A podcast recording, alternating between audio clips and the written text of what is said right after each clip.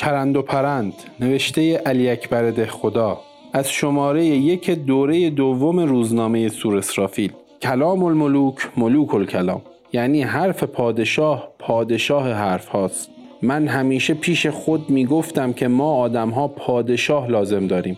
برای اینکه مثلا اگر با روسیه جنگ کنیم 18 شهر قفقاز را محافظت کند که روسها نبرند. اگر اولاد داشته باشیم مدارس عمومی تهیه نماید که بچه ها بی سواد و کور بار نیایند. اگر مجلس داشته باشیم سه دفعه به قرآن قسم بخورد و اسمت مادرش را هم مزید وسیقه کند که در حفظ مجلس بکوشد. بله ما پادشاه می خواهیم برای این جور کارها. اما من خبر بودم که حرف پادشاه چه مفهوم دارد. تا بگویند حرف پادشاه پادشاه حرف هاست. الان درست پنجاه و پنج روز و پنج ساعت و پنج دقیقه بود. من به بعضی ملاحظات چرند و پرند ننوشته بودم. یعنی این عادت یک سال و نیمه خودم را ترک کرده بودم و چنان که به همه ایرانی ها می دانند ترک عادت هم موجب مرض است. یعنی مثلا همانطور که 180 هزار نفر اهل رشت اگر همیشه زیر دست 14 15 نفر فراش و پیشخدمت و مشت و آفتاب گلدان گذار حکومت نباشند ناخوش می شوند همانطور که اهالی شیراز و اصفهان و بلوچستان و خوزستان و کرمانشاهان و لورستان و عراق و کردستان و یزد. اگر سالی چندین صدها دختر باکره و هزارها طفل امرد برای اندرون و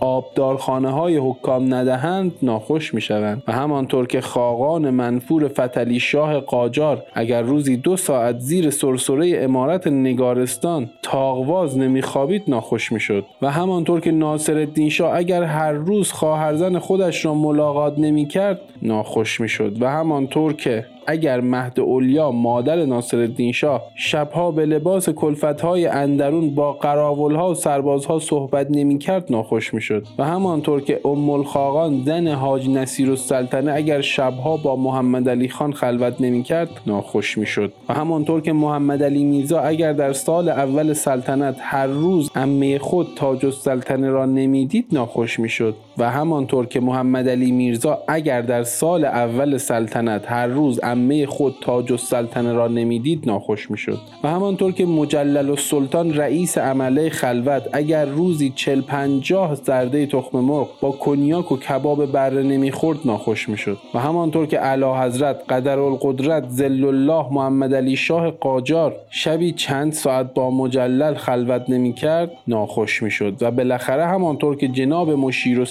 اگر هر روز جمعه مسهل نمی‌خورد ناخوش می‌شد. و همانطور که امیر بهادر جنگ اگر هر صبح شنبه ریشش را خذاب نمی‌کرد ناخوش می‌شد. نزدیک بود من هم ناخوش بشوم. و هی کیاکیم بود که روزنامه از نو تب بشود و من بعد از پنجاه و پنج روز و پنج ساعت و پنج دقیقه انتظار داغ دلی از چند و پرند بگیرم. اما برادرهای عزیز وقتی که اسباب فراهم شد و من با کمال شوق برای از سر گرفتن عادت خودم قلم در دست گرفتم یک دفعه کاغذ یکی از رفقا محتوی به صورت دستخط آفتاب فقط علا حضرت زل الله در جواب تلگرافات حجج الاسلام نجف رسید.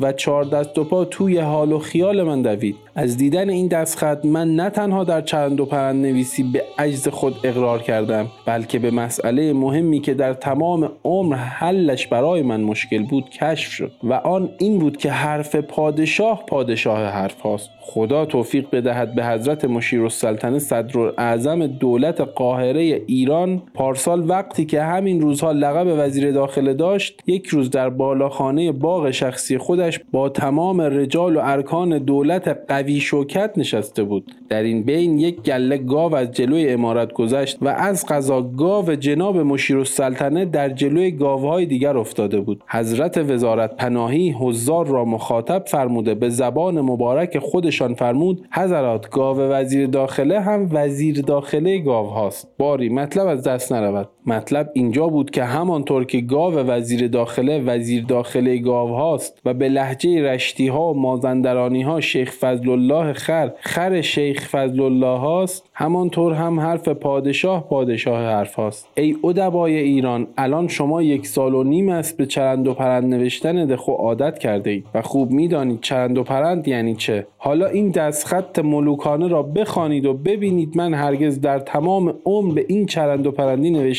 یا شما در عمرتان خانده اید و آن وقت شما هم مثل دخو باور کنید که کلام الملوک ملوک الکلام راست است و حرف پادشاه پادشاه حرف هاست. و سلام صورت لایحه جوابیه محمد علی شاه به حجج اسلام نجف. جنابان حجج اسلامیه سلاسه سلمهم الله تعالی. تلگراف شما به توسط جناب وزیر اعظم از ملاحظه ما گذشت و معلوم شد که از مساعی اصلیه آن حادثه و سوء قصدی که فرق فاسده نسبت به دین و دولت داشته و با شواهد خطوط خودشان که حاضر است و منکشف شده هنوز اطلاع تام ندارید و استهزارات شما عینا از طرق دسایس خارجه و منافقین داخل است. با اینکه طبقات مردم ایران از علمای ربانی که حقیقت غمخوار اسلام و اسلامیان هستند تا سلسله تجار و کسبه و اهالی قری وایلات صحراگرد بیابان نورد نوعا بر خیالات خبیسه آنها پی برده اند